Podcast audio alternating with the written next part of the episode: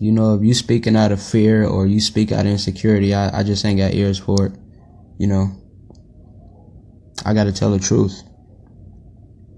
And what's understood, you know, what, um, I mean, Trump even said it, you know, I mean, all the prophecies lining up. That's what's crazy. But Trump even said they're coming into Chicago with the feds and, you know, with the National Guard and all that. And FBI talking about black identity extremists. Like, I'm just saying, man, you got to play the game on this highest level. If you not playing on the highest level, everything going on above your head and you subject to it.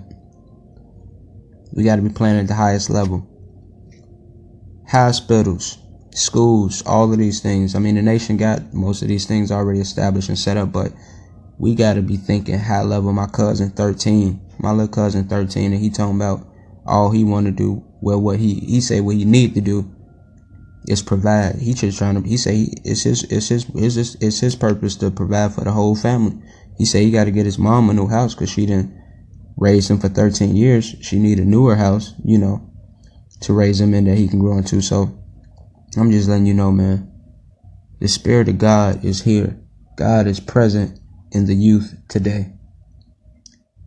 And these kids don't belong to you. Get out their way and allow them to do what they're going to do.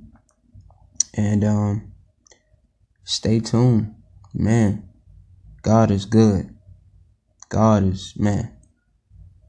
All praise be to Allah.